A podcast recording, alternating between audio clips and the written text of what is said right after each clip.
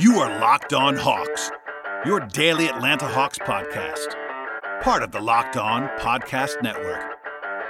Your team every day.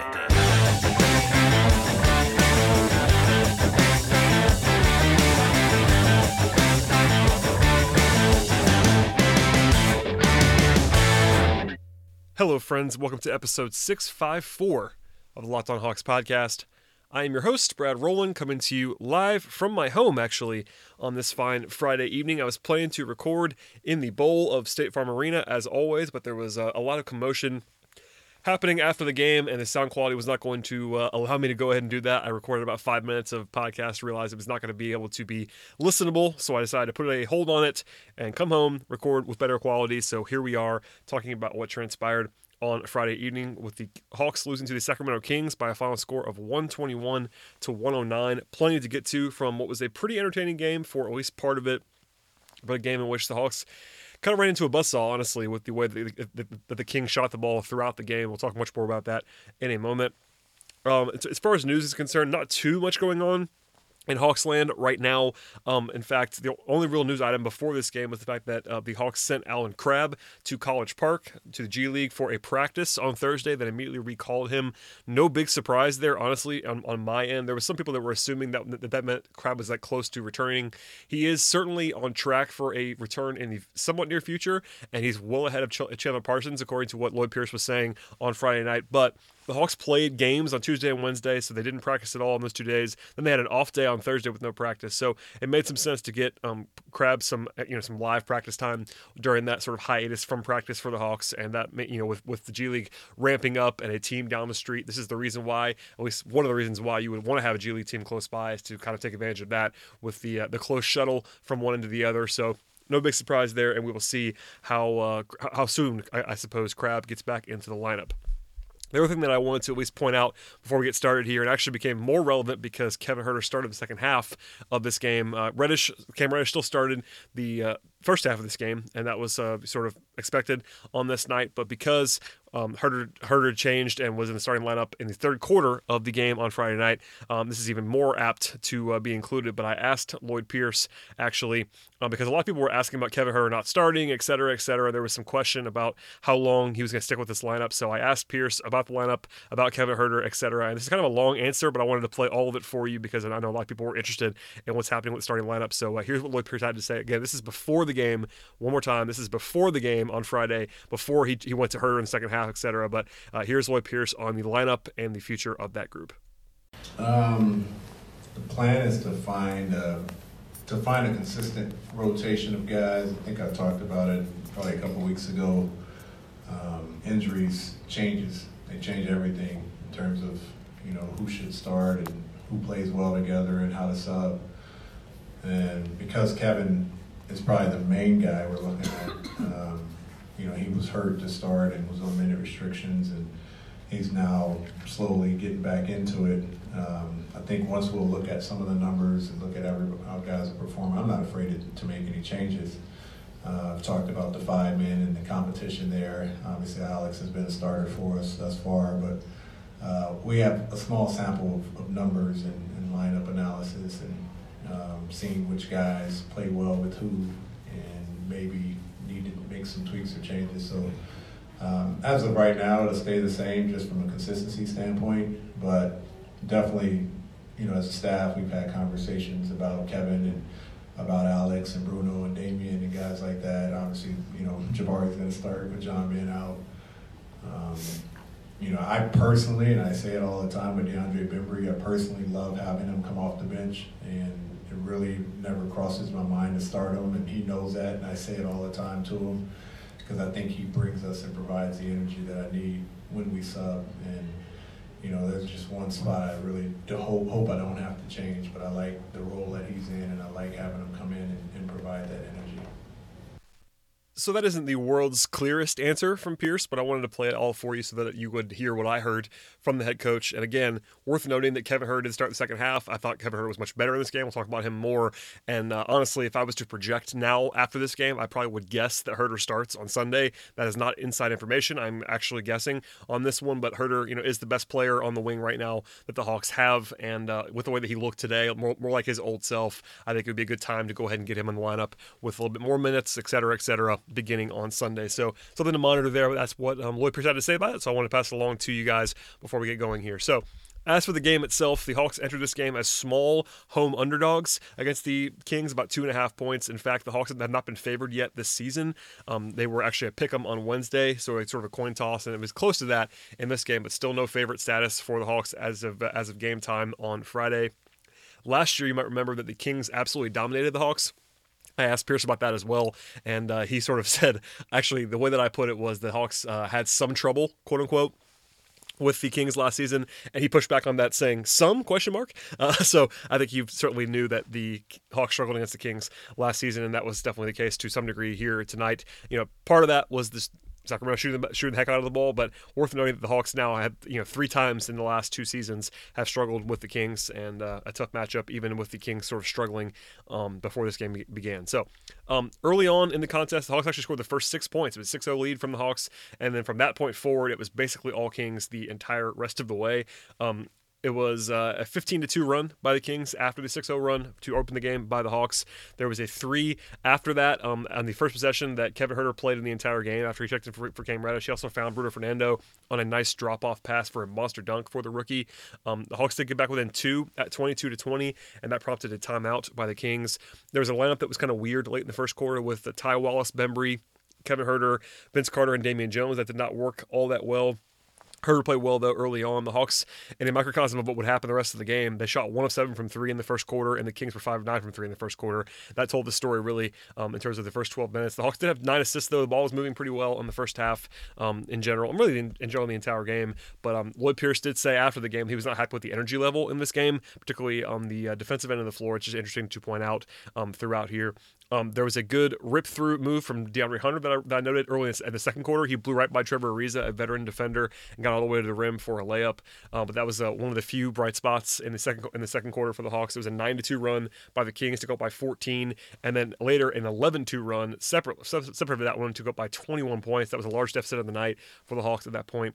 Um, there was a little bit of a push late from Atlanta with Trae Young getting hot against Buddy Hield, and then Jabari Parker t- tipped the ball in at the buzzer to cut the lead to 16, but still a pretty lopsided game. And um, honestly, that was kind of the difference in, in the entire game was just the way that the second quarter went for the Hawks a uh, at the half, Kevin Huerter was two of four from three, and the rest of the team was 0 of 10 from three. That kind of told the story in some respects.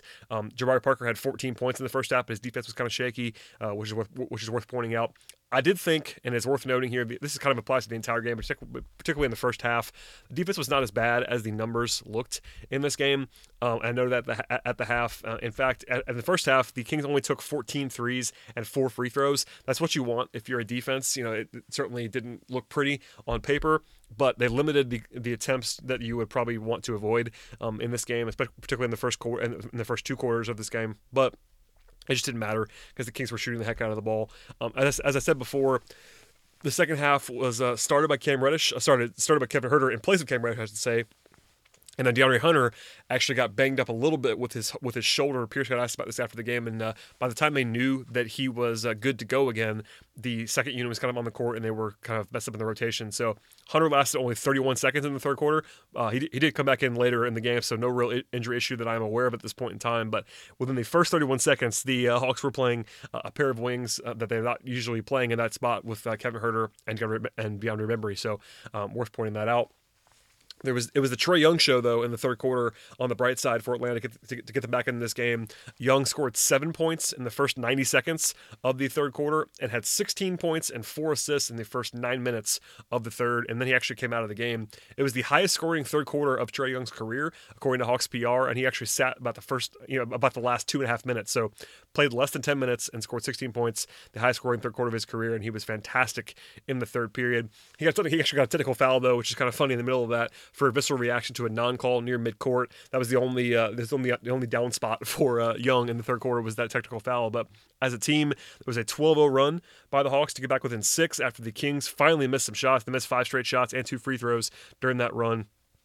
Um, Jabari Parker actually failed to finish on what was the best play of the night from Trae Young, a ridiculous again, ridiculous back behind the back pass that should have been finished for a uh, momentum pressing um, bucket from Parker, but Parker missed it at the rim. The Hawks did score on the possession, which is worth pointing out, but um, Young's pass will be lost to obscurity in some ways. But that was a fantastic look from Trae Young, and again, he had he was just fantastic in the third quarter. There's no other way to put that, and he put the Hawks on his back for that for that period of time. The Hawks got back within five actually um, late in the third, and Trae Young had a, about a 32 foot three in the air that I thought was going to go in honestly to cut to cut the lead to two. Uh, it did not fall but the Hawks were able to hold off the Kings a little bit down the stretch of the fourth quarter. Trae sat with about two and a half minutes to go, and the Hawks were down seven at that point in time. There was a Kevin Huerter three point play on the next trip, um, using a ball screen quite well to his advantage. And but overall, the Hawks were only minus one without Trae on the floor during that run at the end of the third quarter. And honestly, it was actually better than that. The, the Kings hit a buzzer beating three at the end of the at the end of the period. The Hawks were playing a lineup defensively on the last possession of the game uh, uh of the third quarter, I should say, with 12 seconds to go, with Ty Wallace, Cam Reddish, DeAndre Bembry, DeAndre Hunter, and Vince Carter. So no center on the court. Um, presumably to avoid this kind of breakdown, but the Hawks had a big time defensive breakdown, allowing a corner three uncontested at the buzzer. It went in, and that was actually kind of a big swing in the game because the Hawks had done great work without Trae Young, and they kind of let it let it go a little bit there on that play. Um, in the fourth, the Hawks opened this opened the fourth quarter down by eight. There was a ten to three run though to open the period um, by the Hawks, capped by a three by Trae Young and a layup by Cam Reddish. It was actually a really nice finish from Cam Reddish to get the, to get them back within three points. Um, and that was a big time run, but ne- we're never actually able to get any closer than that because um, after a timeout when the Hawks had all the momentum they came out, they turned the ball over twice in a row, and those were sandwiched around a pair of threes from Bogdanovich and Joseph from Sacramento to, to put the lead back out to seven. Um, Bogdanovich hit a wild step back three a little bit after that to uh, put to make the lead 10 again. That was probably the biggest shot of the game, in my opinion. It was just an incredible shot from him.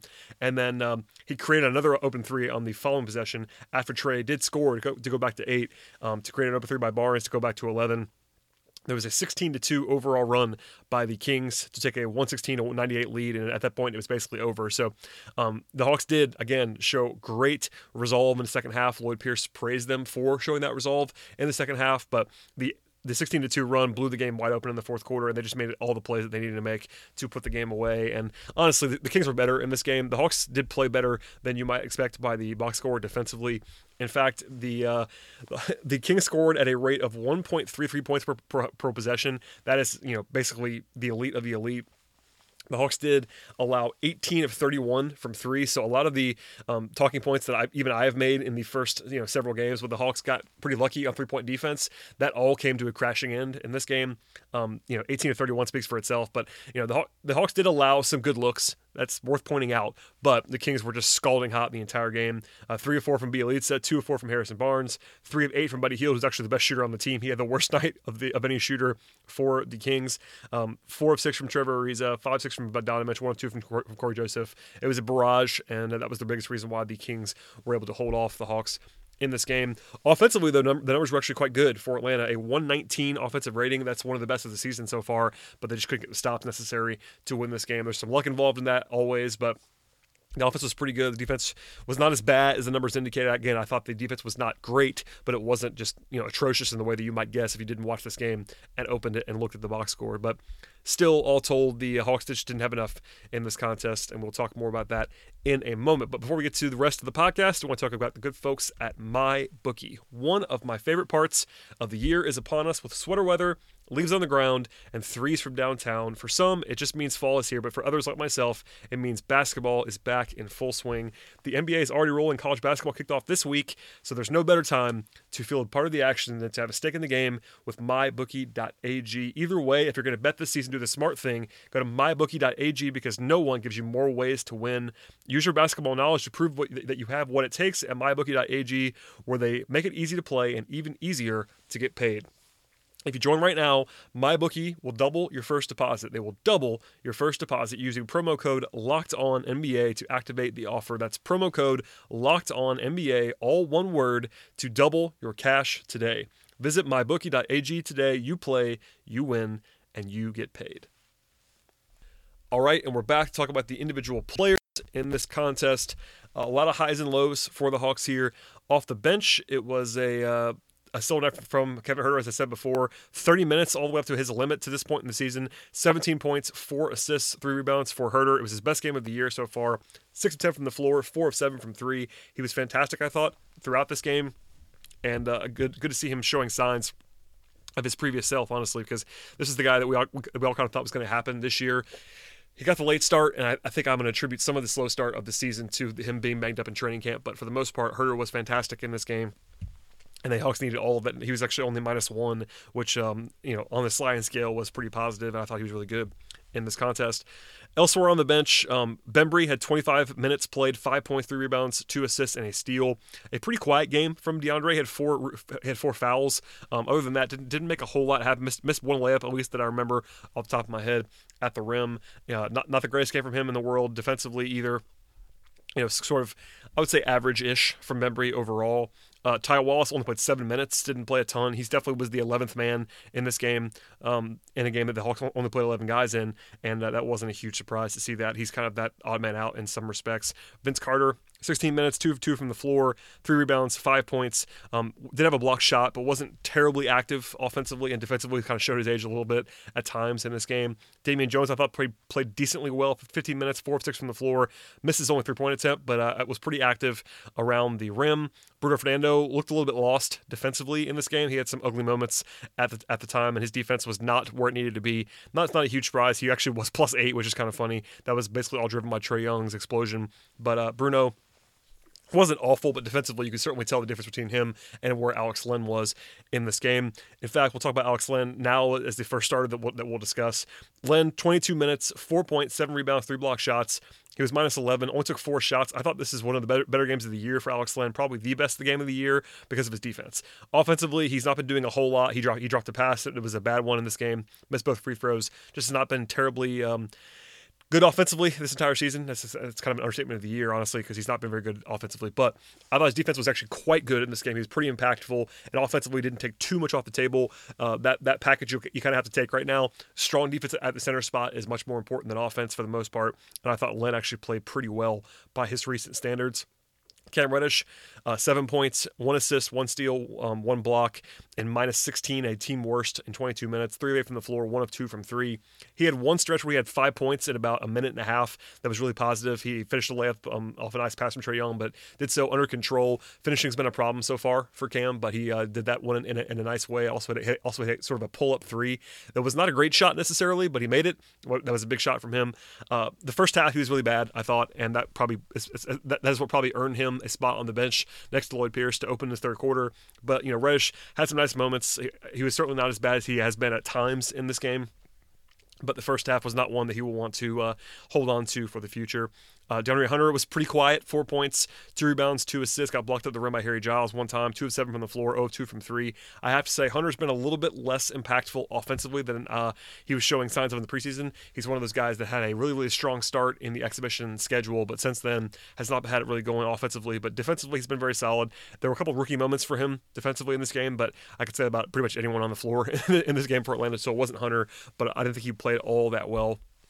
Jabari Parker, um, 25 points. Obviously, a big game from him offensively. 25 and 8 with two assists, a steal, on a block in minus 5 and 32 minutes. He was 11 of 18 from the floor. Very, very productive. you have definitely been seeing Jabari's offensive skill set um, so far this season. His dunks have been just kind of repeated and impressive. Um, Parker's defense was worse than it has been in this game. Uh, especially in the first half, I thought was uh, pretty shaky from Jabari defensively. But if he's going to give you 25 and 8 on the other on the other end of the floor, you kind of have to be okay with that to some degree defensively, it's never going to be great for Jabari, but he does have the ability to be a little bit better than he was in this contest, and I thought um, that's one thing to circle looking ahead. And finally, Trae Young. Um, Trae was not, you know, his awesome self the entire game offensively. In the first half, he's kind of a kind of a slow start, but the third quarter was just kind of spoke for itself. And the, at the end of the day, his numbers were pretty were pretty darn good. Thirty points, twelve assists, two rebounds. He was 12 22 from the floor, nine sorry, three of 10 from th- from three point range, nine of 12 on twos. Very very efficient. Three free from the free throw line as well. Um, so 30 points on 22, 23 shooting possessions is very very solid.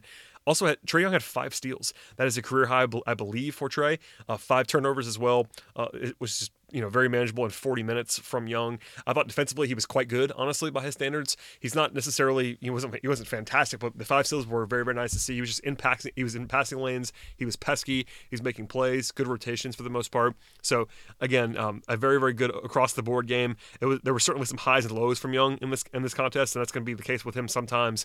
The third quarter was masterful offensively and defensively, it was better than an average game, to be sure, from from uh, Young. One of the better ones of his career, probably to this point defensively. So, you know, 30, 12, and five steals. You can't really argue very much with that. It does kind of speak to the fact, though, that the Hawks absolutely right now have to have Trae Young be absolutely fantastic to have any chance of winning, which is unfortunate. But just without Collins there, and already with the questions about sort of what happens when, when Trae leaves the floor, the fact that the Hawks were, you know, they were minus six in the in the 40 minutes that he played, and they were minus six in the other eight minutes. So his uh off his on off splits are going to be uh, not necessarily helped by the fact that um you know the team was minus six in his eight minutes off the court. That's going to happen kind of throughout, and uh, yeah, just something to keep in mind. And we'll be talking about it all, all season long. But I thought Trae was actually very very good here, and the numbers speak to that as well.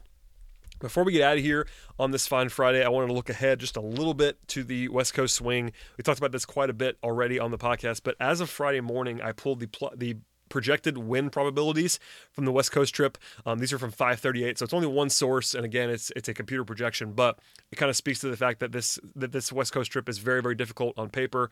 Um, 538 projects the Hawks to win the game in Portland on Sunday 19% of the time.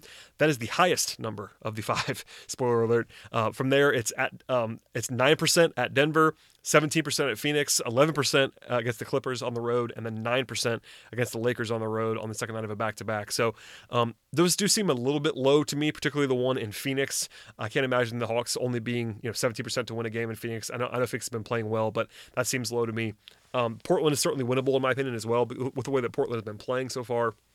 But it does go to show that the Hawks are going to be, you know, significant underdogs probably in all five of these games. And after back-to-back losses at home, um, it could get out, of hand a little bit for Atlanta right now. You know, they're only you know, only three and five. That's fine. But what you don't want to do is come home three and ten. So basically, Get one win on this trip, you probably be, would be pretty happy with that. Get two wins, you'd be very, very happy. Three wins, you'd be absolutely overjoyed. So that's just setting a realistic baseline. I know that's not necessarily fun to think about, but if you can avoid 0 5, that would be a win, in my opinion. We will obviously talk a lot more during the road trip with some late night podcasts for me, a couple of 9 o'clock, 9 o'clock starts, a couple of 10 o'clock starts, and I believe at least one 10.30 start Eastern time. So some late nights on the horizon, but uh, should be some good, some good, good, basketball though, because these teams that they're playing against are very either very good or very entertaining or both. So uh, some nice late night basketball. If you are not idle like me, you will not uh, be upset with the quality of basketball. Looking ahead to the future, the first game, of course, is in Portland on Sunday afternoon. Sorry, Sunday evening, um, six o'clock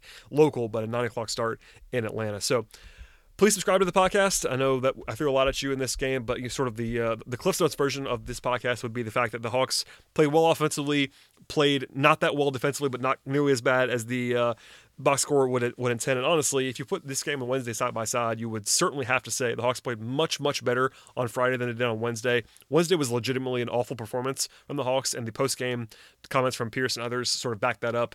I thought today the Hawks didn't play that badly. They didn't play great by any means, but they didn't play that badly, and the Kings just played great. The, the Kings just shot the heck out of the ball throughout the night, and uh, 18 of 31 from three is is hard to overcome. That's just the simple math of the way that the NBA game works. So one more time, please subscribe to this podcast. I really, really appreciate everyone that's already done that. But uh, you know, plenty more content to come from the West Coast. I will not be on the trip, but we'll be watching and uh, be dialed in on this podcast. So uh, leave five star feedback if you enjoy the program as well. Tell a friend about the show, and we'll see everybody at the very, very latest, deep into the night on Sunday.